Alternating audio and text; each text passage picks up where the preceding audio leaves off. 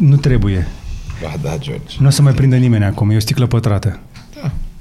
E doar o sticlă pătrată neagră. Ești pregătit? Da. Bine. Ok, încep la aia, da? Am emoții. Știi că ți-am zis că e primul, nu? Aici. Da. De unde și eco. Salutare tuturor și bine m-am regăsit la IGDLCC, informații gratis despre lucruri care costă, alături de un invitat mult mai deștept ca mine, Mihai Bobonete. M-ai flatulat acum pe început, mai deștept decât tine. IGDLCC. Credeam că aia când ți-e permis pentru Delta Dunării și trebuie să intri pe site-ul de DDDRAPCNDR, e singurul, da. Și la tine mi se pare foarte simplu de ținut minte. Da, da, da, tocmai de asta, să-i testez pe tot, dar am vrut să nu te testez, că știu că ești pe internet, dar mai puțin așa pe... Te-ai uitat la Bobonete? L-ai văzut? Nu, nu l-am văzut. A apărut pe net la IGDLCC. Ai Spotify pe telefon? Nu. Dacă aveți Spotify, premium știi. YouTube și folosesc acolo. Ah, ok. Așadar, de ce ne-am întâlnit noi aici? Auzi, poți să le spun înainte de a le spune de ce am venit noi aici? Ce mi-ai zis tu înainte să intrăm în studio? Ce ți-am zis? Că puteai să vii și mai devreme, că... Mi se pare prea tare. Adică moale.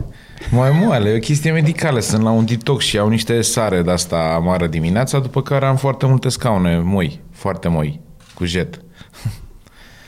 Ok. Și că așa se curăță colonul. Acum și mă simt fix ca într-un număr de-al tău.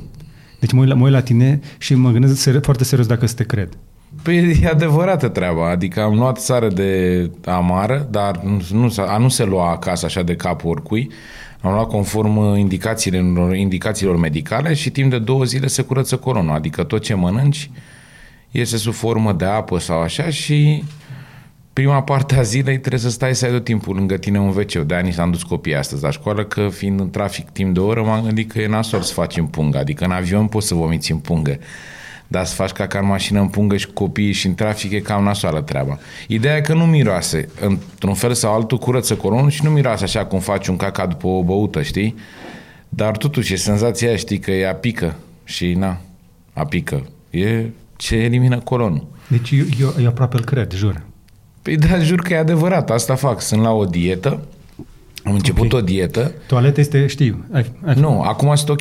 Sunt ok, am stat acasă, m-a ajutat soția, a plecat ea copiii și așa mai departe. Și pe la 10 așa, George, dacă vrei, ajung mai repede. Că da, sunt nu, acasă. A fost mai ok ziua de azi. Prima zi este puțin mai nasoală, după aia a doua zi de curățare. Îți trebuie? Fac un detox ca să pot să încep după aia dieta. Dieta începe cu aceste zile de detox. După aia, de mâine încep să mănânc destul de normal, doar că cântărit și făcând aporturile corecte între carbohidrați, proteine și așa mai departe. Încă mai încerci? De data asta e o încercare puțin mai amplă, adică până acum n-am încercat atât de tare, cu toate că sunt foarte atent la ceea ce mănânc. Doar că pe mine mă ține în greutatea asta de 115 kg și ideal ar fi să am undeva la 100 sau 95 ori consumul de alcool, ori dacă nu serile pierdute după spectacolele, ori mâncat la ora 1 când termin spectacolele. Și chestia asta ceva care... nu mai era bine acolo și ai vrut să rezolvi. Încerc să o rezolv acum, cu toate că e destul de dificil, nu e ca la un om care nu are viața mea cu spectacole. Știi că dacă ai avea o rutină în care să merge dimineață până seara la un servici, seara ajunge acasă, te curgi la o anumită oră, te trezești, atunci lucrurile ar fi destul de simple. Da. Dar în perioada asta, uite cum încep filmările acum, din 5 zile am de obicei 3 zile la Fierbinți, niciodată nu știu care sunt ara, niciodată nu știu de la ce oră filmez până la cât și atunci nu poți să-ți mai păstrezi. Bine, poți, dar cu sufertași în mașină, cu mâncărica, cu stați bă că mănânc eu acum, păi dar nu mănâncă echipa, păi da, dar eu trebuie să mănânc acum că sunt pe ceas. Da. Ei înțeleg treaba asta și n-am avut niciodată probleme de genul ăsta, dar e... Da, e aiurea, da, e puțin complicat. Dar așadar, dacă vreau să trăiesc mai mult, o să fac asta. Pentru că vrei să treci mai mult. Da, pentru că vreau să trăiesc mai mult și să fac mai multă mișcare. Pentru că ai niște copii care fug mai repede ca tine. Asta am depășit-o de mult. E clar că fug mai repede decât mine, dar aș vrea și eu, de exemplu, când mă aplec să nu îmi vină tot sângele în cap și când mă ridic să cred că am câștigat medalia la haltere. Corect. Ca să facem totuși o introducere, am intrat destul de abrupt așa. Îmi cer scuze. Nu, e ok. Tu ai început. Tu ai zis de... Da, păi, na. Mie mi s-a părut foarte tare și pe mine mă fascinează numerele tale de stand-up. Atunci când te văd că tu vorbești, practic la tine e foarte greu să-și dea seama omul dacă e acting sau dacă chiar e o relatare reală din viața ta. Nu-mi răspunde încă. Înainte de orice trebuie să le spun oamenilor că bine v-am găsit în noul meu studio și asta este prima filmare pe care o facem în studioul meu. Mă bucur că s-a potrivit, nu a fost nimic foarte programat, cu puțin ajutor din partea impresarului. Agentului meu, Moderna Laser, da? Sau așa. Laser Agency. Da, exact. Sau Moderna Laser, cum mai zic eu. Laser. Da, da. Laser, frate. Laser, frate. Da. Așa, datorită ei, practic, astele s-au aliniat. Până la urmă, vezi, karma ajută. Da, ajută, da. Și ne-am aliniat aici pe masa asta și facem primul podcast cu un pic de eco, dar am vrut să fie bine. Și mă bucur că ai venit, mulțumesc. Cu plăcere. E un moment cu mai multe începuturi, că am văzut că reîncepe și... Da, bravo. Da, sunt o grămadă de începuturi luna asta. Începem iar filmările la Pe Bune, unul la mână. Începem la Fierbințiu, acum pe 2 martie.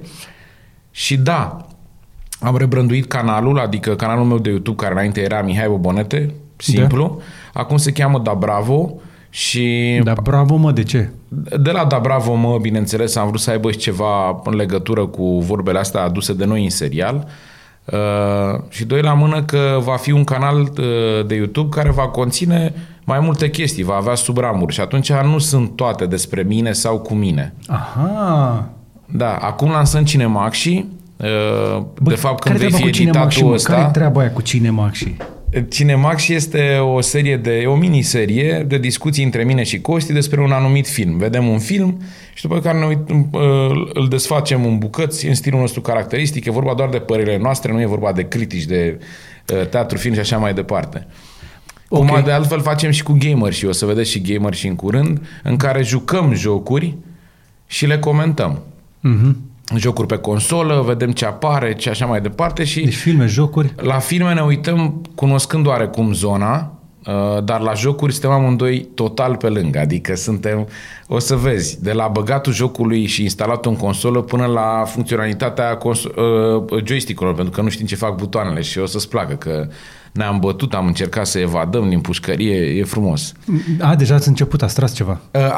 Am tras și o serie de interviuri pentru că toată platforma a început cu visul meu de a face un fel de podcast combinat cu interviu, combinat cu late night.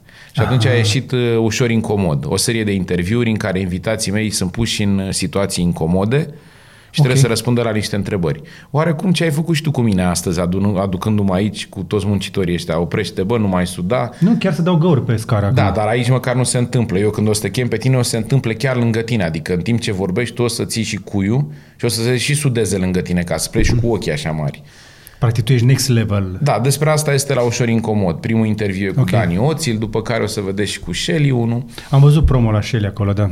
Da, foarte multă hăităreală, băi, nene, acolo. Am pus clipul ăla de... Era un fel de... Haide să dați subscribe. Da, am văzut. Și l-am folosit că era acolo, mamă, și ce hăităreală, ce comentarii am văzut acolo de la oameni. Dom'le, promovezi prostia, că ăsta e un tânăr care... Și am zis, băi, stați mă puțin să vedeți până la urmă despre ce e vorba. În primul rând e oltean, mă, stai să stăm. Unul la mână, doi la mână, nu cred că e atât de... Nu știu, n-ar trebui să fie atât de mult ținta comentariilor răutăcioase. Nu iau partea lui Shelly pentru că nu-mi place ce cântă sau nu sunt mare... A fost și el pe scaun acolo și am avut un interviu cu el. Cu Shelly este ori alb, ori neagră. Oamenii ori îl plac, ori îl urăsc și cred că asta îl face valoros. Pentru că dacă ești așa, într-o zonă de... nu cred că... Eu acolo sunt într-o zonă de... cu el. Tu? Cu despre el. Tu? Eu despre Shelly. Sunt... Dar nu sunt nici... Și atunci... L-am adus. Oricum, și YouTube-ul îți recomandă ca strategie, ca atunci când faci un canal, o rebranduire și așa mai departe, dacă ai un target mai mare de subscriberi, să te asociezi cu persoane care sunt influente în zona online și care pot să genereze subscriberi. Bineînțeles, aici nu mă refer la copiii care îl urmăresc pe Shelly, că n-am nevoie de copii de 11 ani, dar copiii ăștia de 11 ani, peste 5 ani vor avea 16 și s-ar putea să am nevoie de ei, cum s-a dovedit cu stand-up-ul. Aha. Odată apăruți cu stand-up comedy după serial, am avut o medie de vârstă foarte crescută în sările noastre de spectacol, care această medie de vârstă s-a mutat și la ceilalți băieți. Vorbesc acum la celelalte găști, gen The Full, Comedy Club 99, Micuțu Bordea și toată banda de acolo, cum e și Teo, Vio și Costel, s-au mutat de la noi și în sările lor, oameni care aveau peste 40 de ani și care au înțeles ce e stand-up comedy-ul de fapt. Dar între timp, după atâția ani de zile și după atâtea sările Palatului și turnee, ne-am dat seama că și copiii ăștia care sunt online și ne urmăresc pe specialurile puse pe online au crescut și... Nu cade nimic. Nu, s-a dezlipit aia. Au crescut și devin publicul nostru. Okay. Tot prin serial, tot prin stand-up, tot prin ce facem online și atunci nu e ca și cum, știi, lumea zice, bă, dar ce trecuți trebuie ție, mă, de la Shelly subscriber de 11 ani? Păi, unul la mână că nu fac niște lucruri vulgare, controversate, fac niște chestii, conținut comic, care aduce zâmbetul pe buze, deci nu face rău nici celui de 11 ani, nici celui de 50, și doi la mână încă o dată, cei de 11 ani vor crește și reprezintă viitorul. Și ei vor avea un cuvânt mai mult de spus decât noi. Noi încă testăm treaba asta cu online-ul, cu podcasturile, uite câte apar peste noapte, iar o industrie, dar știi cum, testăm așa ușor și vedem dacă ne place, dacă nu ne place, dar nu prea am timp, dar mai bine văd un film. Peste câțiva ani de zile, eu tot zic, tot ce înseamnă televiziune va fi mort, nu va mai exista, sau dacă va mai exista, va exista nișat, gen Edno, Speranța și așa mai departe, pentru că nu se vor uita oamenii la preoți online, chiar dacă vor fi și emisiuni cu preoți online, bineînțeles, fără doar și poate, dar televiziunea asta cred că vor avea mai mult succes decât asta de nișe în momentul de față. Și totul se va muta în online și în on-demand. Nu e deja acolo? Nu. A venit, cred că, cel mai puternic produs, dacă vrei, val acum este on-demand. Adică faptul că poți să te uiți acasă la televizor, la ce vrei tu, la orice oră vrei tu, este o chestie de confort, de la fizic la psihologic, ce vrei tu. Nu te mai grăbești să speli copiii că începe serialul sau că nu știu ce. Nu. Le faci pe toate în timpul lor și o chestie foarte faină. Dar odată cu on-demand-ul vine garantat și partea de online. Vorbesc acum de platformele gen YouTube și așa mai departe, unde se pot încărca filme, filmulețe, și uite-te la Netflix, care devine ușor, ușor un titan al acestei revoluții. Cam este, da. Este 17 miliarde sau nu știu cât au anunțat anul ăsta de investit. Hai să respirăm o secundă și uitați-vă un pic așa la el, că îl vedeți că face glume pe la televizor sau pe scenă. Bă, dar tu ești un om așa foarte aplicat, foarte premeditat. Când te văd, tu, cum zic, multă lume zicea, bă, dar de ce își pune asta specialurile toate pe YouTube? Sau de ce face chestia asta așa? Asta e o altă chestie, o strategie. Eu am pus 3 specialuri în 8 luni de zile. Da, normal, adică un comedian pune un special la un an, la 2 ani. Exact.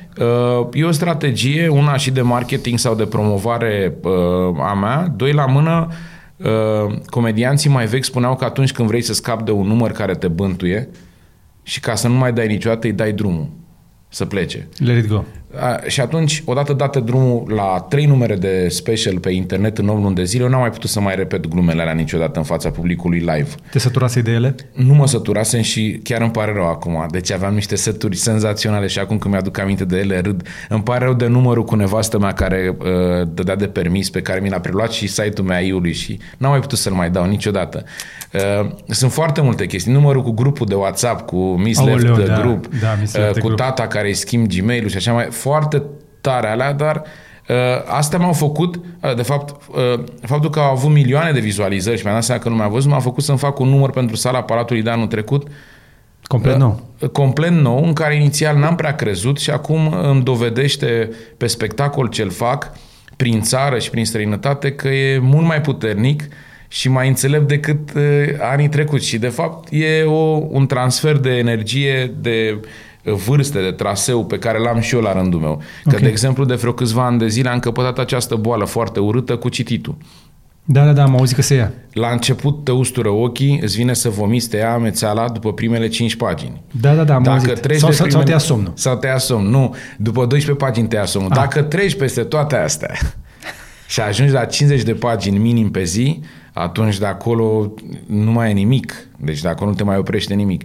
Și asta poate fi o problemă, că te poate ține să nu dormi, ești obosit a doua zi, ai ochii roșii, nu știu. Da, probleme. Și un sfat așa pentru cei care vor să se apuce de citit, chiar dacă au o vârstă destul de înaintată, a fost foarte greu timp de un an, doi, că încercam să citesc lucruri care credeam eu că o să-mi facă plăcere, și anume... Biblia. Nu, mă gândeam, băi, o să citesc, că acum am chef să citesc nu știu ce. Băi, nu e așa, te duci și dacă un titlu ți se pare interesant, îl iei și vezi după aia dacă cartea este o porcărie sau nu. Și atunci am citit de toate, mă. Deci tu ești un roller coaster, ești un montan rus. Da, oarecum. Și asta ți-aduc bine. Pentru mine, pentru ceea ce fac comedie și stand-up, e bine să am tot timpul tentaculele date drumul peste tot. Revin la întrebarea de la început. Spune-mi. Când te aud vorbind dincolo de glumă, mă prind așa, când nu ești în rol. Dar tu ești tot timpul în rol pentru că nu ești în rol. Sau care-i treaba? Ajută-mă să înțeleg. Fii atent, dă-mi 1%. Câte din glumele pe care le spui sunt reale din viața ta și câte sunt, să zicem așa, bazate pe fapte reale ca filmele de la Hollywood? Păi nu, că m-ai întrebat același lucru, câte sunt bazate pe fapte reale. Unele sunt îmbunătățite, că nu e niciodată poveste adevărată, că mai pun ei niște chestii pe lângă. Procentul este unul foarte mic. În mod normal, undeva 15-20% lucrurile pe care le povestesc pe scenă au un sâmbură de adevăr, în niciun caz nu s-a întâmplat la fel. Restul este creație pură, adică imaginație, scris, testat și așa mai departe. Deci tu ești înseamnă și un actor foarte bun, pentru că pe mine m-ai păcălit. Mulțumesc, am păcălit mai multă lume, nu doar pe tine, pentru că eu de fapt nu am nicio școală la bază despre treaba asta. Cred că tocmai de aia. Da.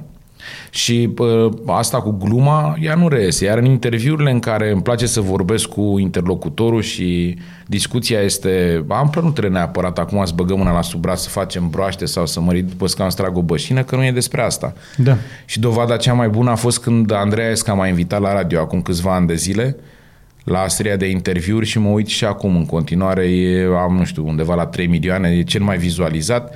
Și au fost niște lucruri foarte sincere despre copilărie, despre viața mea, despre nimic funny. Nimic funny, exact. Da. Pentru că până la urmă tu știi... e urgent? E despre pescuit. E un tip care face lansete și... Nu, dar vibrează în microfon. Știu că vibrează, da, mă gândesc acum. Îl mai lăsăm? Nu. Ok. Te-a rugat băiatul ăla să-l dai la maxim. Cum să-l dau la maxim? Ori dai soneria la maxim ca să ne oprim, ori... Păi nu mai merge acum. Bine, ok. Bine, nu băzi nimic, nu? Când apeși pe ăsta, la P30, îl oprește...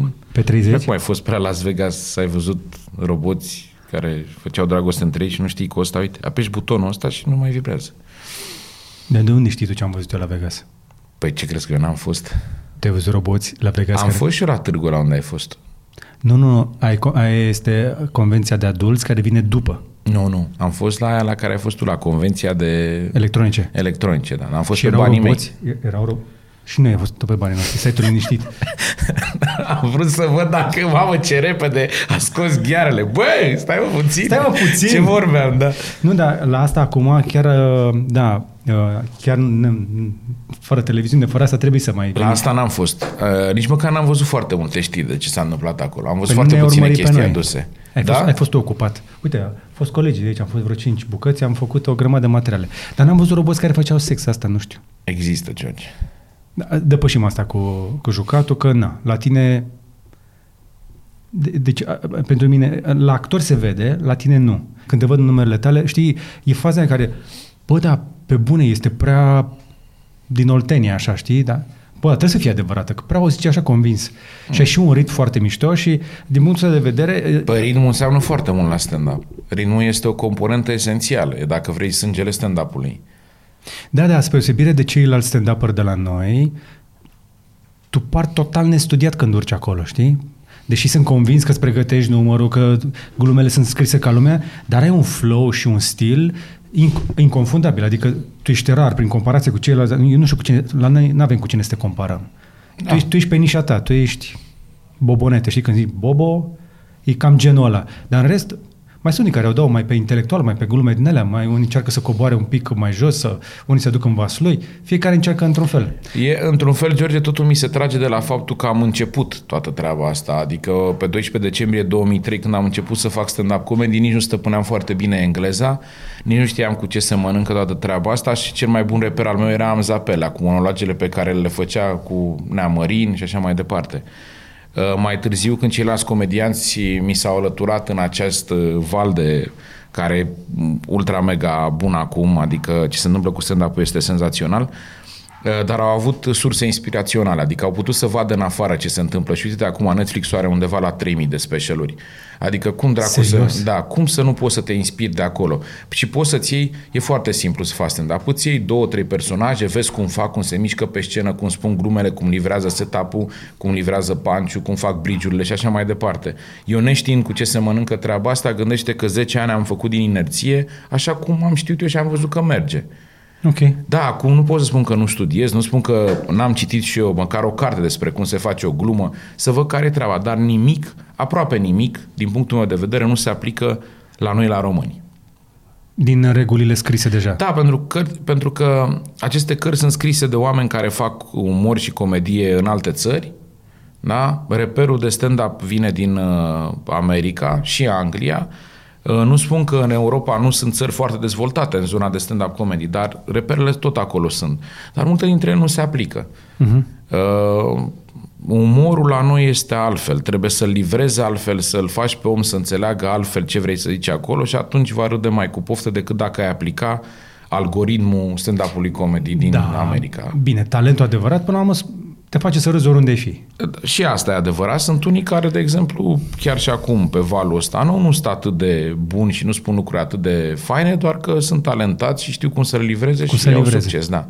Uite, apropo de cum se livrează, noi am fost la Comedy Store, da, în Los Angeles acum când am fost la târg și erau unii foarte, foarte faini, adică cel puțin aia doi asiatici, că nu le știu numele pe de rost. La Comedy Store vin exact actori cu foarte multă experiență. Da, Comedy Store este un... dacă vrei o Coca-Cola a sucurilor, știi? De fapt, un Coca-Cola stand-up-ului e un brand înregistrat, e o marcă extraordinară, iar energia pe care o are, de exemplu, Comedy Store-ul de la Londra este una fabuloasă. Atât de mult îmi place să fac spectacole acolo, încât aș renunța să mai fac Sala Palatului și aș face acolo 20. Da, e senzațional. Câți oameni încapă în Comedy Store? Undeva la 450-500, dar sunt foarte apropiați, sala e făcută într-un fel, e... pentru că locurile de stand-up sunt un pic diferite față de cum suntem noi obișnuiți și energia de acolo e un pic diferită. Da, iar asta ce spune și Marian, că vedeați oameni care aveau succes la Hollywood și veneau aici să facă, e o chestie care, uite, se aplică acum și la noi. La mine, la Costel, la Mihai, la Neamțu, la Natanticu, noi am început să facem iar show-ul de impro, care era îngropat de 3 ani de zile, în 99. Îl place cel mai mult. Unde nu luăm, nu câștigăm nici faimă, nici bani, o facem de plăcere miercurea, câteodată chiar și cu 100 de oameni din capacitatea de 170 sau cât are Club 99, dar care ne face plăcere. Adică mergem să facem treaba asta pentru că avem nevoie, e ca o supapă, unde... lași cam tot ce înseamnă simțul penibilului acasă și acolo poți să fii oricât de penibil vrei, poți să spui orice cretinătate vrei. Bine, pe niște reguli, pentru că și impro are niște reguli scrise de domnul K. Johnson, un tip care despre cu asta s-a ocupat. Dar asta facem și noi. Dacă ar exista încă 2-3 cluburi de comedie la noi, și eu aș face. Și mie mi-ar plăcea să ies pe stradă, să mănânc o pizza și la un moment dat să văd că e deschisă, lași să intru, să zic, pot să urc și eu 5 minute, că mi-a venit o idee. Ar fi fain. Se întâmplă la The Full și mi se pare că și la 99, chiar acum mă invitaseră să vin să testez 5 sau 10 minute de material. E o seară în care doar testează material. Dar e... știi, și aici fiind doar 3, de fapt, comicsul de Full și 99, dacă mă duc acolo, că m-a chemat George, după aia mă sună Marian și zice, dar la mine de ce n-ai venit? Și... am văzut că numerele tale, cum tu dai bucăți de la fiecare ca să nu se supere nimeni. Nu, ăla a fost așa, a fost o idee, pentru că mi-a plăcut specialul lui Adam Sandler, dacă l-ai văzut. Nu l-am văzut. Adam Sandler a făcut 100%, nu mai știu cum e cea, 100% real sau nu mai știu cum.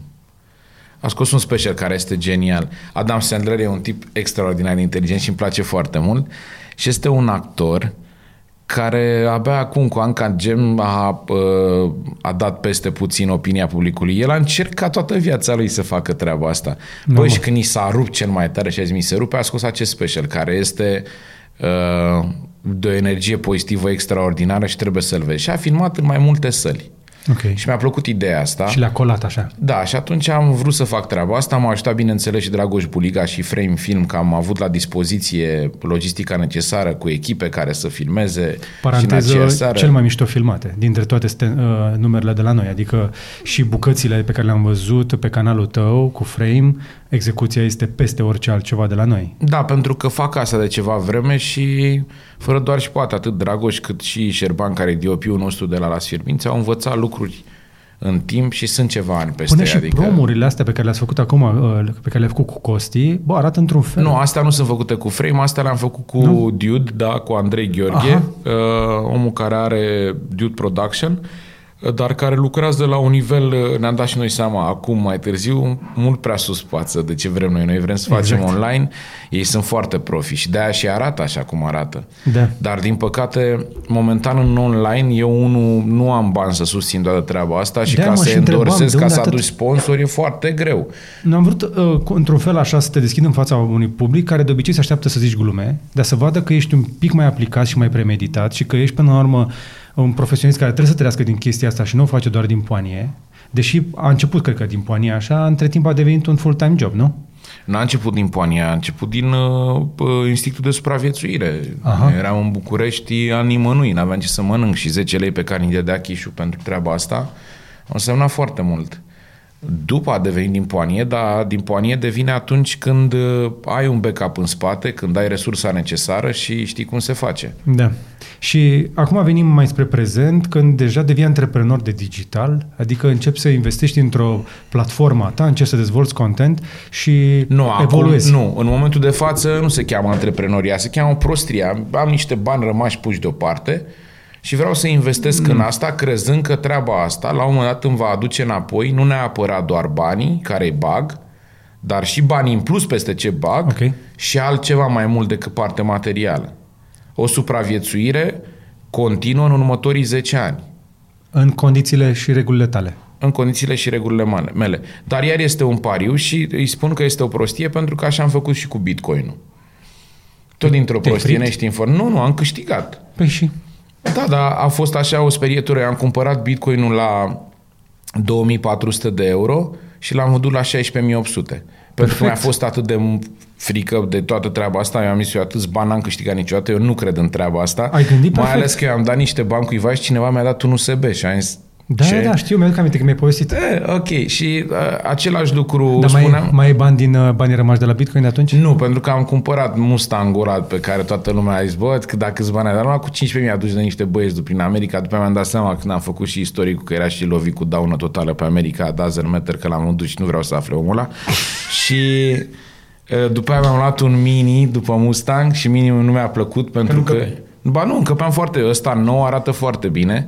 Pe al Marian l-ai luat? Tu ești ăla care a cumpărat acel Mini care încerca să scape Marian? Care și ăla era daunător. Am luat un Mini Unes Cooper foarte tare care era făcut foarte mișto și înăuntru și sunetul și toate alea, dar l-am vândut pentru că inițial m-am gândit că era o mașină de oraș, dar mi-am dat seama că nu pot să mă dau jos după... M-am îndrăgostit iremediabil de această Toyota Land Cruiser. Acum ești pe Land Cruiser? Nu de acum, de ceva timp. A. Nu, asta e o mașină, mașina de rezervă. Mini, deci Mustang, Mini, Land Cruiser, ești all over the place. Așa. Bă, am fost, nu al meu face, să știi, acum de data asta e vorba de producție. Sunt un pasionat de mașini, adică de când am început să-mi permit, am început să-mi cumpăr mașini, să le schimb de la an la an. Doar că Land Cruiser-ul m-a oprit. Land Cruiser-ul a zis stop, asta e. Și contează și părerea copiilor.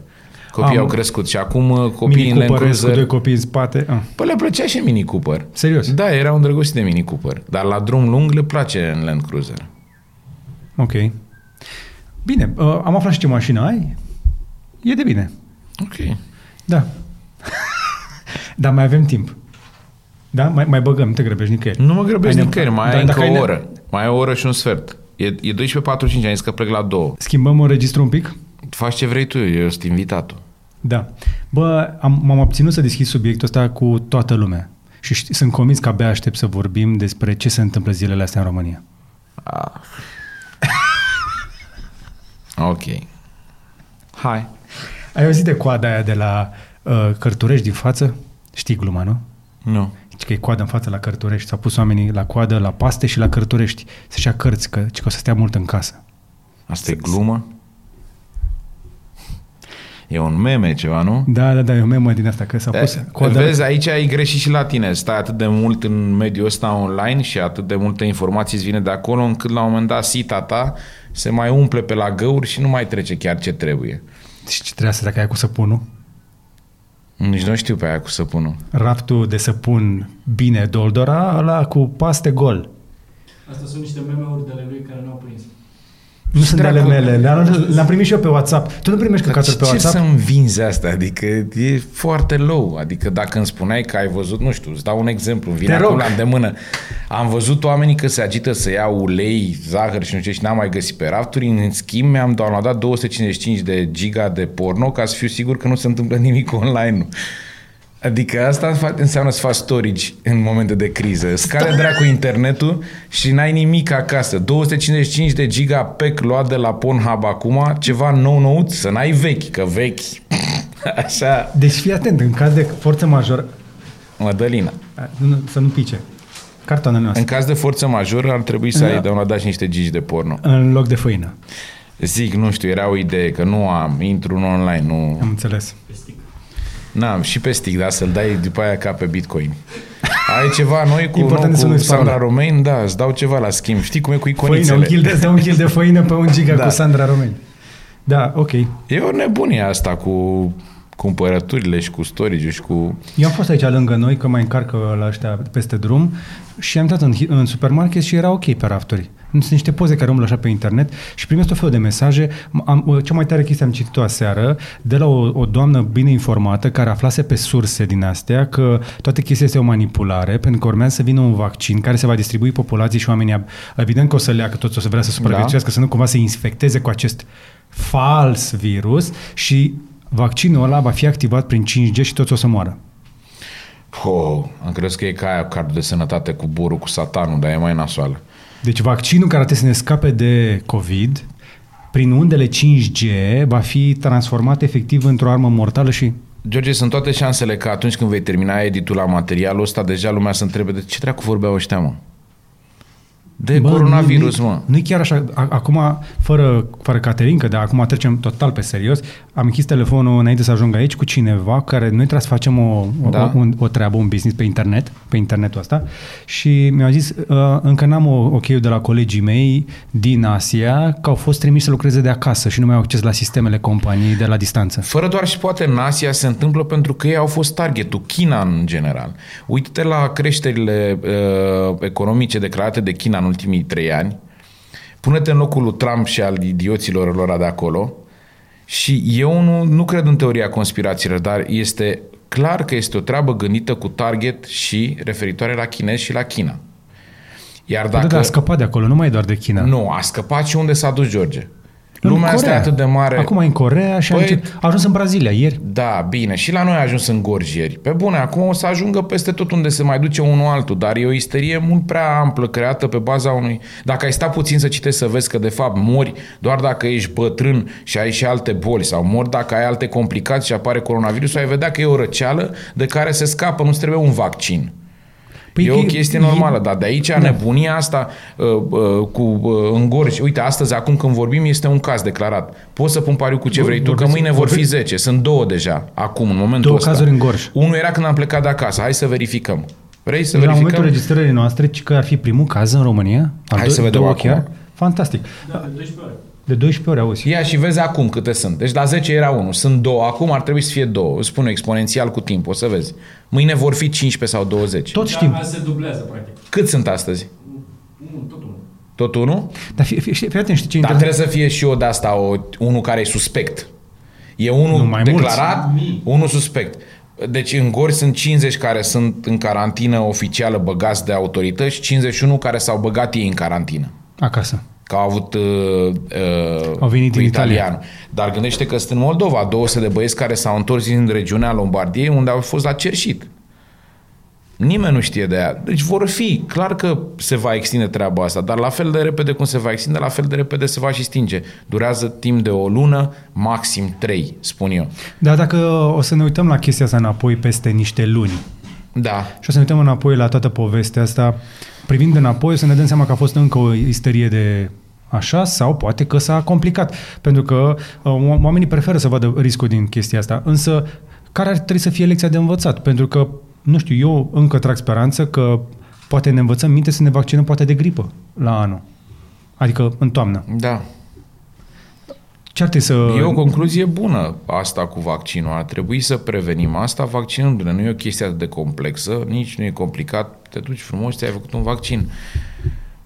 Și ar trebui să învățăm, nu știu ce să zic, că mi se pare că și la noi vezi, iar, cum e vorba de stand-up, se aplică poporului. Tu gândește că ieri niște cretini la metrou au scos afară un asiatic, adică l-au luat din metrou pe sus și l-au dat afară. Băi, nene, e mult, îți dai seama ce primate, la ce nivel suntem. Păi la ce te așteptai? Ce că suporteri.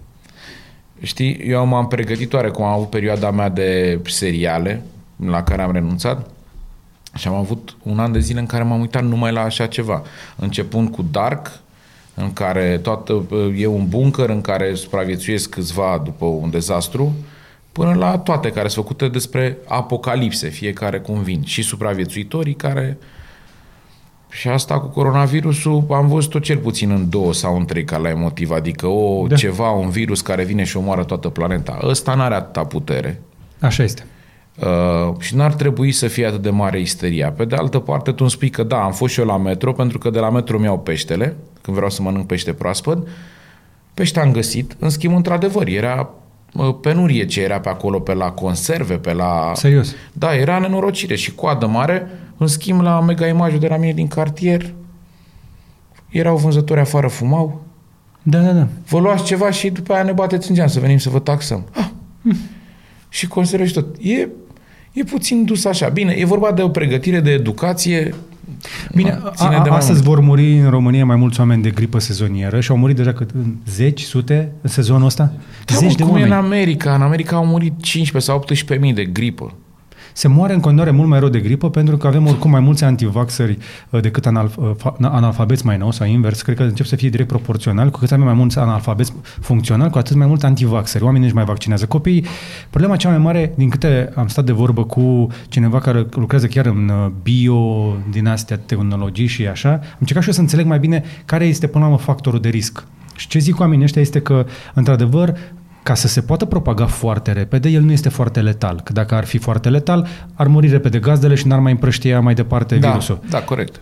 Problema e că are în el niște tulpini luate de pe la reptile și lilieci, mamiferele astea zburătoare, care îi dau o anumită agresivitate acestui virus și posibilitatea de a muta. Faptul că el a mutat la om arată că totuși este destul de abil. Nu neapărat foarte inteligent, dar suficient de abil și de căutarea supraviețuirii. Însă el mutează destul de repede și te poți trezi că prima tulpină aia pe care s-ar putea să-i facem un vaccin din China de acum, până când mutează în Brazilia, Marea Britanie... dezvoltă o altă tulpină și va trebui să găsim un alt antidot. Și va fi cu totul alt virus. Și ăla, altul care evoluează, ăla deja va dezvolta rezistență la toate chestiile pe care tu le-ai făcut și o să trezești cu o versiune extrem de letală, pentru care n-ai răspuns. Eu mă bazez și pe faptul că omul ajunge la o suficiență de inteligență de ceva timp. Așa.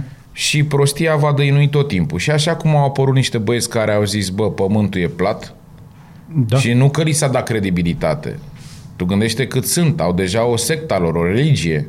Oameni care cred despre faptul că pământul e plat și când l-am dat acolo ajungi în capăt și aici e... Păi ce nu e? Ba da, e. Așa cred că va apărea și cu asta și dacă lucrurile continuă va apărea un băiat care va ieși... Nu muriți, mă, de la gripa asta. E vrăjeală. Dar ce se întâmplă? Te duci într-un loc mai bun.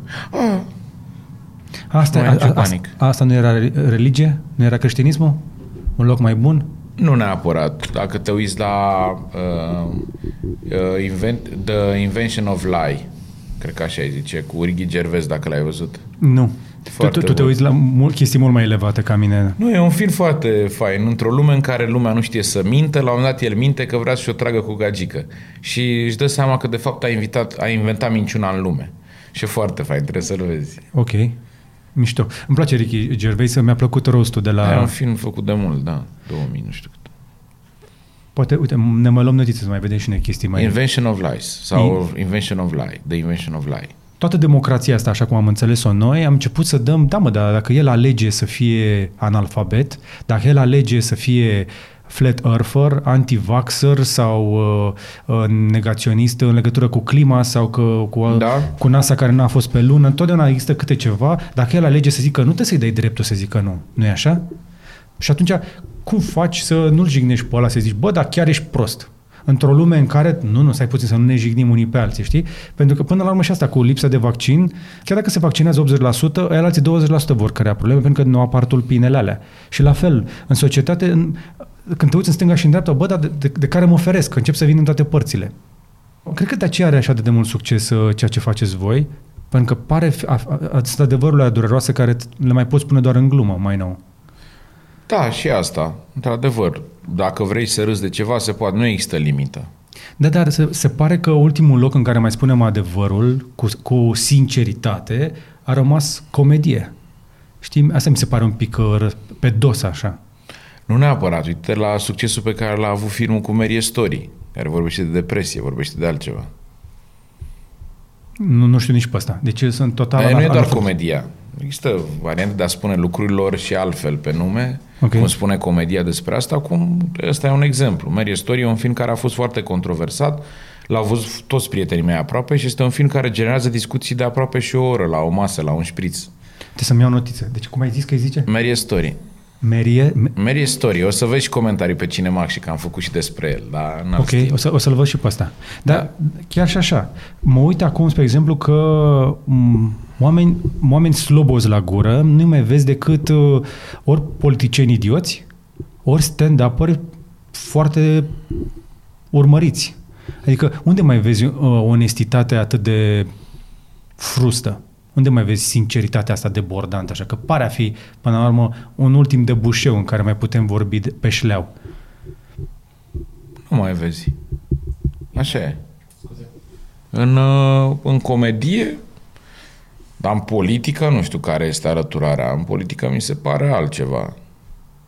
Păi da, și tu ziceai că sub 20% este real și restul este o creație. La fel și în politică, nu? Nu știu ce să zic. În politică mi se pare că este 100% real ce se întâmplă. Și ăla când apare și spune, da mă, să vă trag la mumu, omul nu ascunde nimic și nu-i interesează. Uite la evenimentele întâmplate în ultimii 5 ani de zile și să-ți dai seama că oamenii chiar au ieșit pe față și au zis, mi se rupe. Aia cu mitraliera, te referi la ăla cu mitraliera? La tot ce s-a întâmplat. Au venit oamenii și au zis, ce mă, nu-ți convine, da? Pleacă-mă și lasă mă drept cum faci. Eu fac ce vreau aici. Mă uitam în Statele Unite, spre exemplu, dacă cauți în momentul ăsta să vezi ce s-a întâmplat în ultime 24 de ore și vrei ceva mai credibil, trebuie să te uiți la late night show-uri. Da, așa e. Nu? Și inclusiv chiar și Fallon are în monologul de deschidere, la fel toți ceilalți, și Colbert și toți au o referință la politică. Da, bineînțeles, da. Și asta spune ceva despre faptul că noi efectiv suntem într-o pană din asta de încredere în toată lumea și am ajuns să-i mai credem doar pe comedianți, care nu sunt jurnaliști. Adică iese, spre exemplu, ăsta, John Oliver, iarăși, care spune, eu nu sunt jurnalist, dar Last Week Tonight a devenit mai celebru decât 60 Minutes în Statele Unite. Da, este și e foarte bun și eu mă uit la John Oliver, adică e... Dar dacă vrei și o supapă și lumea... Deci eu nu fac comedie politică și nu mă inspir din zona asta, dar de foarte multe ori apare și ca o frustrare sau ca un fel de baricadă împotriva sincerității ăstora care își permit să facă orice și să o spună în față. Eu, ultima glumă politică a mea n-a fost cea mai inspirată, dar a fost despre acest muie PSD care era peste tot. Inclusiv pe zăpadă. Da. Inclusiv la cota 1400, scris din pietricele și a trebuit să explic copilului despre ce e vorba. Și s-a mers atât de departe încât tendința era că dacă cumva nu ar fi intrat Dragnea la pușcărie și ar fi continuat lucrurile astea, în 2 ani de zile să considerăm muia fiind cel mai urât lucru care îi se poate întâmpla unui om. Și să o dăm la alții, să nu o păstrăm pentru noi, că e urâtă, să o dăm PSD-ului. Am văzut numărul ăla și mi se pare foarte da, adevărat. Și reacțiile oamenilor sunt spot on, ca să zic așa. Adică nu știu de unde până unde ne poziționăm așa de, oamă, ce urât e treaba asta. Păi atunci să nu mai ne ducem acasă cu gânduri. Și atunci, dacă la noi încă mai avem știri, televiziuni de știri, sunt, da, câteva. Dacă mai avem încă jurnaliști ăștia mai cu experiență care mai fac reportaj, sau și mă gândesc cum ar fi o combinație România te iubesc cu Las Fierbinți. Nu cred că poate exista. Am început cu la Fierbinți, dar nu știu. Acum mie mi-e simpatică Cristi Leonte. Dar cum ar fi dacă ar prezenta România te iubesc Bobonete? N-ar fi la fel, clar. Și cred că ei sunt foarte bine adunați acolo ca gașcă. Da, dar viitorul așa arată, că dacă vrei să fie așa, trebuie să fie, știi, că e ca și cum imaginează-ți că ai vedea România te iubesc și intro ar avea și un pic de monolog, un pic mai umoristic, ca să atrage mai mulți oameni. Nu neapărat, dar aș fi făcut la fiecare reportaj câte o părere de a unuia ca mine, da? Dacă vorbim de tăia lemne, să mă întrebe și pe mine Dima ceva sau Paula Herlo, nu știu.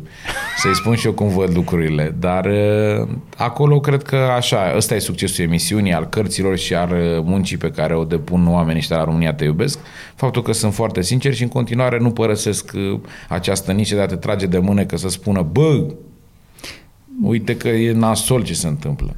Și totuși, vezi genul ăsta de jurnalism în forma asta ca având un viitor, pentru că până la urmă singurele segmente care cresc sunt tot divertismentul, umorul și... Iarăși o chestie, pe de-o parte bună, este că oamenii se reîntorc în săli să vadă creatori, stand-up, actori, teatru, orice, sunt sălile pline. Adică, spre exemplu, stăteam de vorbă cu Pablo, care spunea, cu Șerban Pablo, care spunea că sunt mai mulți oameni care vin la teatru decât să duc să vadă filmele românești în cinema. Da. Știi? Și e o reîntoarcere în asta, un fel de reîntoarcere la autenticitate. Vrei să-l vezi pe ăla și să-l crezi, știi? Da, să palpezi cum ar veni, să fie acolo. Da. Nice. Noi anul ăsta facem la Apollo, în Londra. E o sală care are 4.000 de locuri. Și pe 29 noiembrie o să facem acolo, pentru că se dovedește Londra ca fiind neîncăpătoare prin sările alea mici, pentru că am făcut foarte mulți români acolo. Ok.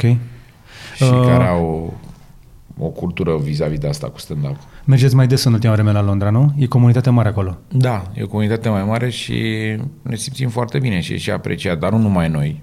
Toți băieții merg. Am auzit mai nou și formații, trupe de rock, o grămadă. Trupări are acum, nu mai știu unde, loc, dar tot așa, un club în Camden, parcă, unde e o zonă pentru așa ceva. Da. Și asta mi se pare iar și interesant, că sunt o grămadă de artiști români care au mare succes în orice fel de sală, dar mulți și în Marea Britanie și iarăși se leagă de ce am zis mai devreme, că trebuie să te duci în sală. Adică dacă vrei să faci bani de pe urma celor care te urmăresc, să arăți numărul, să-ți faci arta, ca să iei niște bani suficient de buni, trebuie să te duci să faci real life. În era digitală, artiștii fac cei mai mulți bani în real life, în concert, în show, pe scenă. Da. Și parcă trebuia ca internetul să rezolve chestia asta.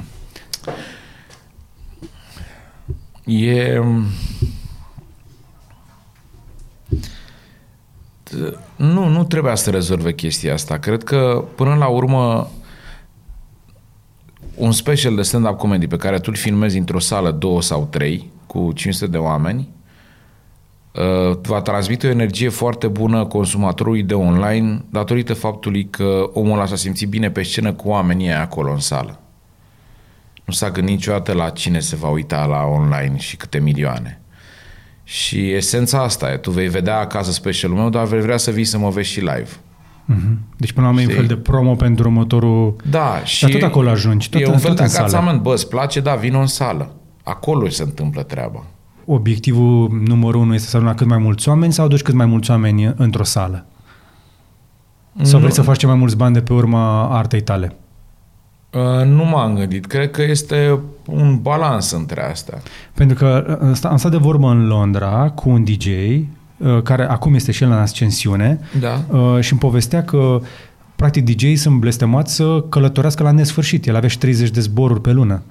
Și era extenuant, își pierduse relația cu femeia care trăia înainte, pentru că era tot timpul normal, dacă ai 30 de zboruri pe lună, iar DJ-ii sunt într-o altă zonă, pierd nopțile, e hard work acolo.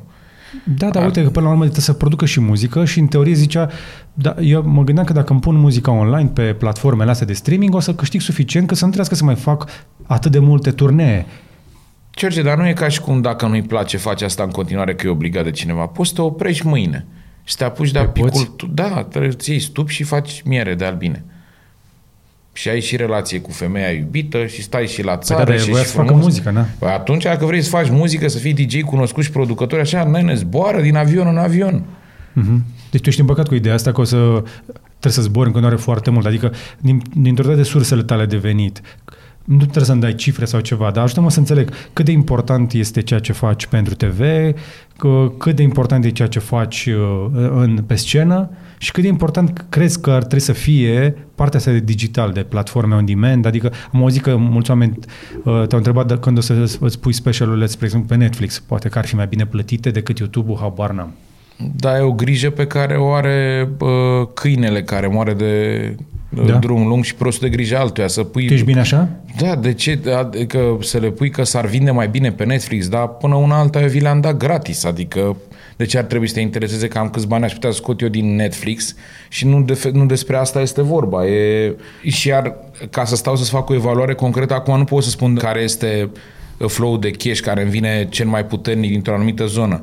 Dar pot să spun că sursa mea de venit concretă în momentul de față sunt drepturile de autor. Pentru tot ceea ce fac. Ok. Da?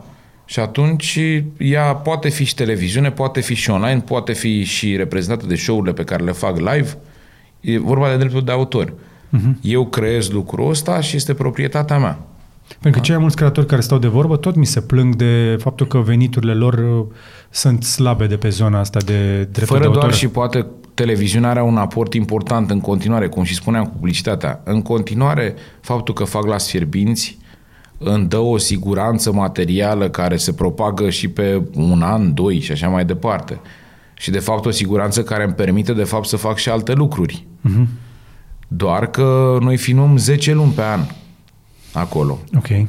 Cum spuneai tu că tipul ăsta zboară, eu fac această navetă 10 luni în care nu-mi permit să mai fac foarte multe alte lucruri. În alea 2 luni de vacanță trebuie să fac chestii care sunt legate de vacanță și de familie. Uh-huh. Dar, fără doar și poate, mai devreme sau mai târziu, acest serial se va opri.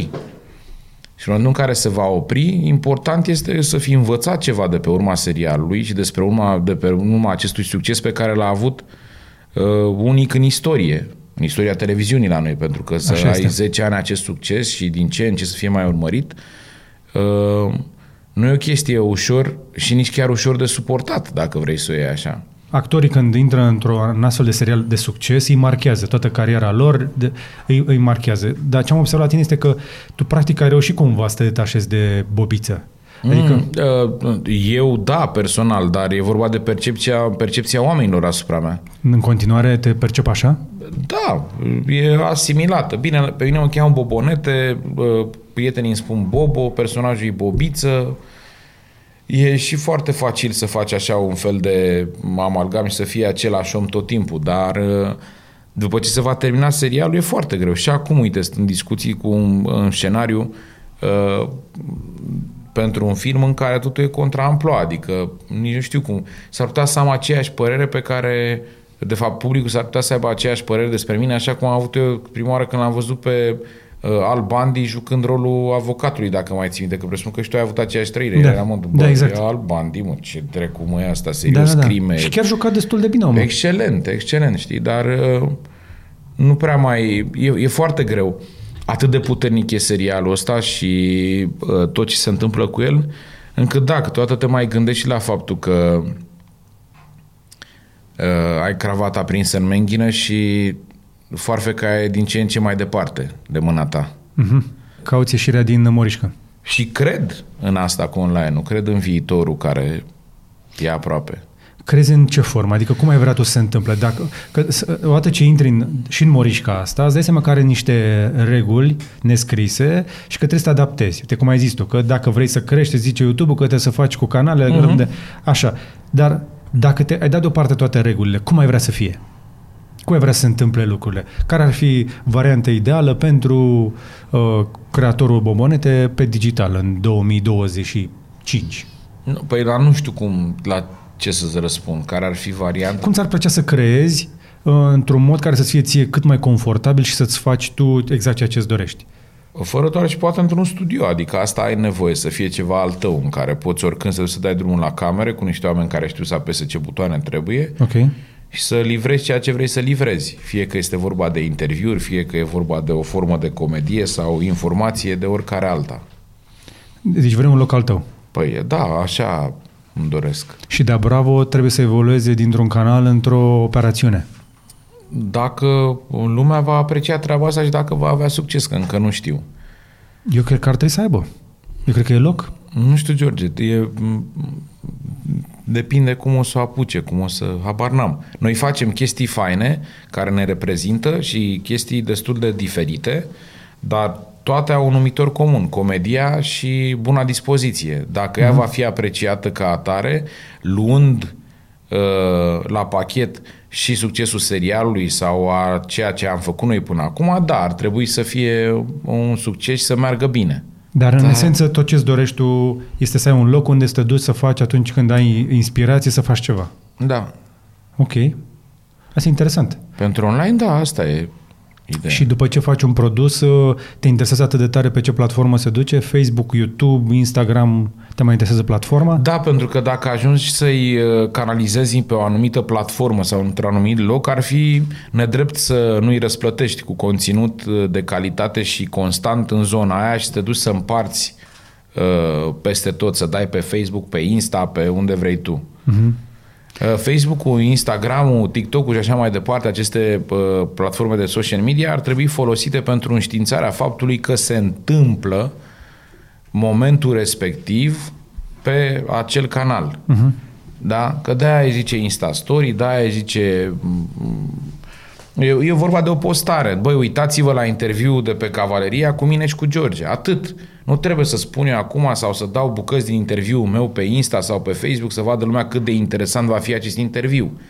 Dacă ești curios și dacă ești un fidel telespectator al interviurilor și așa mai departe făcute de George Bunici, intri pe interviu cu mine, să vezi. Într-un anumit loc. Da, bineînțeles. Că... Cum și subscriberii pe care aveți, sunt aproape 400.000 de subscriberi, ar trebui răsplătiți cu aceste noutăți. Bine, asta e pe Cavaleria, că la mine practic să meargă pe canalul meu. Noi avem deja două canale, că încercăm să le împărțim. Ok, împarte-le cum vrei tu, dar oamenii sunt subscriberi acolo și ai chemat să dea abonament, au făcut subscribe pe canalul ăla. Da. Dă-le ceva înapoi. Da, corect. Nu? Practic, Da Bravo o să fie în primul rând un proiect, un canal de video de YouTube pe care să-l mai promovezi în alte părți. Da. Și asta ți-ar plăcea să fie pe viitor, cam asta ar să fie focusul tău. A, nu neapărat. E un moment în care pot să fac și asta. Nu știu care e focusul meu. Adică eu nu-mi doresc neapărat ca viitorul meu și atenția mea de fapt și viața mea să fie focusată pe carieră și pe a face chestii online, televiziune și așa mai departe. Eu îmi doresc să pescuiesc, să mă duc și la mare copii, să... Nu-mi doresc neapărat să fac tot timpul lucruri care să fie expuse sau pentru public. Uh-huh. Că nu despre asta e viața mea. Adică viața mea e și despre mine, nu doar despre oamenii care au o părere despre mine. Uh-huh. Dar atunci când oamenii au o părere despre mine, îmi place să fie una cât mai fair și cât mai aproape de ceea ce muncesc. Dar nu e doar despre asta. Adică focusul meu nu e asta, știi? Ok. Știu că e greu să trăiești expus, evident, și sunt tare curios cum îți petrece atunci timpul liber. Ai zis de pescuit. Știu că ești pescar. Da, pescuiesc foarte mult. Mai mergi la fotbal? Da, la fotbal, merg și la sală. Nu, fac lucruri destul de normale. Ne-ai cerut să punem aici cu albastru pe perete? Da, de la Craiova, da, pentru că sunt și născut acolo și crescut și un mare fan al universității. Așa deci că... dacă vreți să știți de ce avem alb-albastru astăzi pe fundal, că noi puteam să schimbăm culorile, erau altele. Nu, s-a cerut, nu zi așa. Aceste panouri sunt inteligente. Nu, oamenii știu de ele. Și doar am făcut eu cu buletinul așa și a văzut locul nașterii și ele au început să se schimbe în alb-albastru. Mm-hmm. Tu unde ești născut? Brașov. Tata era cu steagul roșu. Cu... Dacă i-arăți buletinul, da, ar trebui să apară galben-negru. Uite că știi. Știu. Tata m-a și luat o dată la meci. Pe vremea încă nu se înjura pe stadion. Mi-am luat și bătaie la Brașov. La fotbal sau? De la jandarmi. A. Dar nu erai cunoscut încă. Auzi, dar cu copiii mergi la fotbal? Nu, Octav merge cu tine. Nu mai face. A făcut la Rapid un an de zile și îmi pare că avea un antrenor foarte bun și acum face karate cu Nicu Stoian. Câți ani are acum? 10? 10 ani, da. Ok. E în perioada în care experimentează.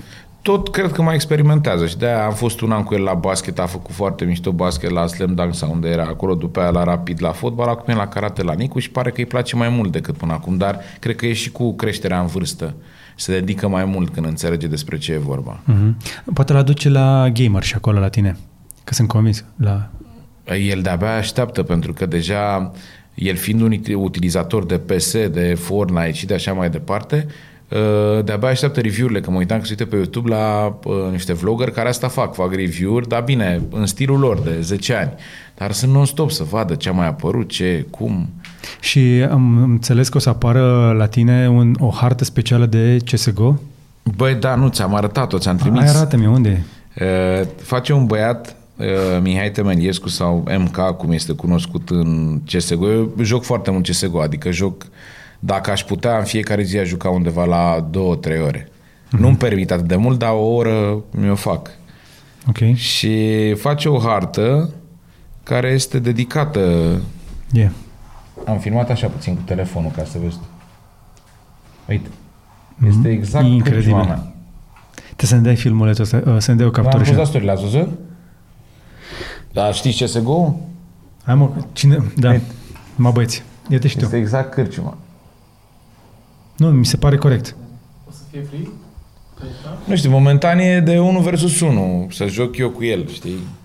Mm-hmm. Și n-am făcut interiorul, e doar exteriorul, dar... dedicat așa ce mi-a plăcut de el. Bă, uite, am o idee. Bine, mă, hai fă. Dacă vă abonați la Da Bravo, o să vă pună un cod pentru cârciumă în CSGO. Ha? Cum ar fi? Nu știu încă ce se întâmplă cu harta asta și nici nu știu dacă după aia are drepturile. Ar fi foarte fain să... schimbă numele, faci ceva. Să colaboreze Frame și Buliga, care au drepturile pe serial, cu Valve și să iasă o hartă care să fie șeruită... Dar știi cum? La modul ăsta să pui bomba la oaie, știi? Și să ai ăsta, T-spawn-ul la aspirina sau ceva de genul ăsta și să alegi pe toată harta aia, să fie tot satul, cum e DAS 2, cred că ar rupe pe România. Plus da. Că noi avem foarte mulți consumatori de CSGO și de counter în general. Cu ocazia asta s-ar întoarce CSGO pe val la noi după Fortnite. E întors, stai liniștit, joacă foarte multă lume. Nu e ca și cum... Da, doar că au făcut o chestie care nu știu dacă e foarte bună. Acum aproape 1 an de zile l-au dat gratis și în care a apărut gratis, bineînțeles că tendința de utilizatori codați a fost mult mai mare și mai dai de niște codați. Doar că este foarte tare ce se întâmplă. Experiența pe care o capeți crescând în rank, și nu neapărat, că de fapt rankul nu este tot timpul foarte concludent, experiența pe care o capeți jucând cu o anumită gașcă de prieteni face posibil că atunci când dai de codați să-i bați cu coduri și aia e cea mai mare chestie. Adică ce când vezi că el are wallhack sau are aim sau nu știu ce și îi bați cu coduri, bă, râzi și cu curul de ei, că zici, da mă, du, frate, deci ai avut coduri, ești prost și n-ai mai luat nimic de la 14 la 1 și te-am bătut 16-14. Aia era cele mai mari victorii și seara mai stăm la bere, după stăm pe TeamSpeak și vorbim non-stop. Ne cunoaștem viețile, ne-am văzut când am fost cu spectacol la Buzău, m-am văzut cu unii, când a fost ziua mea în Vama, au venit alții de la Constanța, i-am văzut cum arată live pe oameni. Okay. Vorbim atât de mult pe TeamSpeak.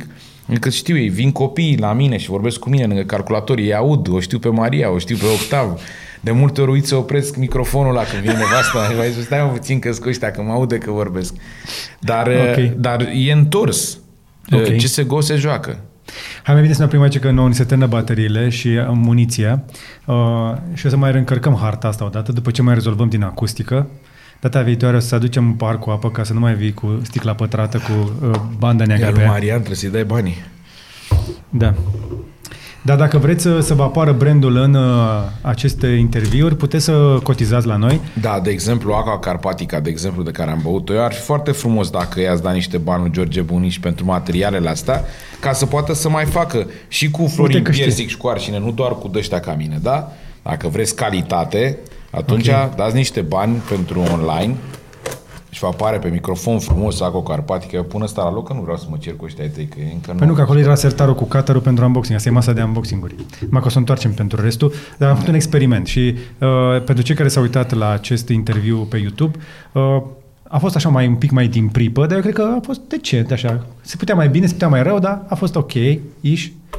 Bă, știi cum e, George, vezi ce faci și tu din montaj, ce iese la final și vedem ce... Da. Și cui nu-i place, ce treabă avem noi. Da. Și nu-i place să nu se uite. Că asta cu păreri multe... Da, să ne spunem cum vă place studioul și abonați-vă și pe Da Bravo, că Poate... Da, puteți să vă abonați pe Bravo și studioul e foarte mișto. Le mulțumim celor care ne ascultă pe Spotify, TuneIn, podcast, pe toate platformele de podcast. Apropo, dacă te apuci de podcast, e competiție mare, eu mă bat cu MCN-ul, ori sunt eu pe locul întâi, ori el pe locul întâi atunci când publicăm. Deci pe podcasturi este plană. Nu mă bag, mă, deja sunteți doi granzi acolo. Ce drag. Nu. Și nu am eu vorbele la mine așa cum le aveți voi. Vorbește modestia din tine. Cred că sare aia, sare.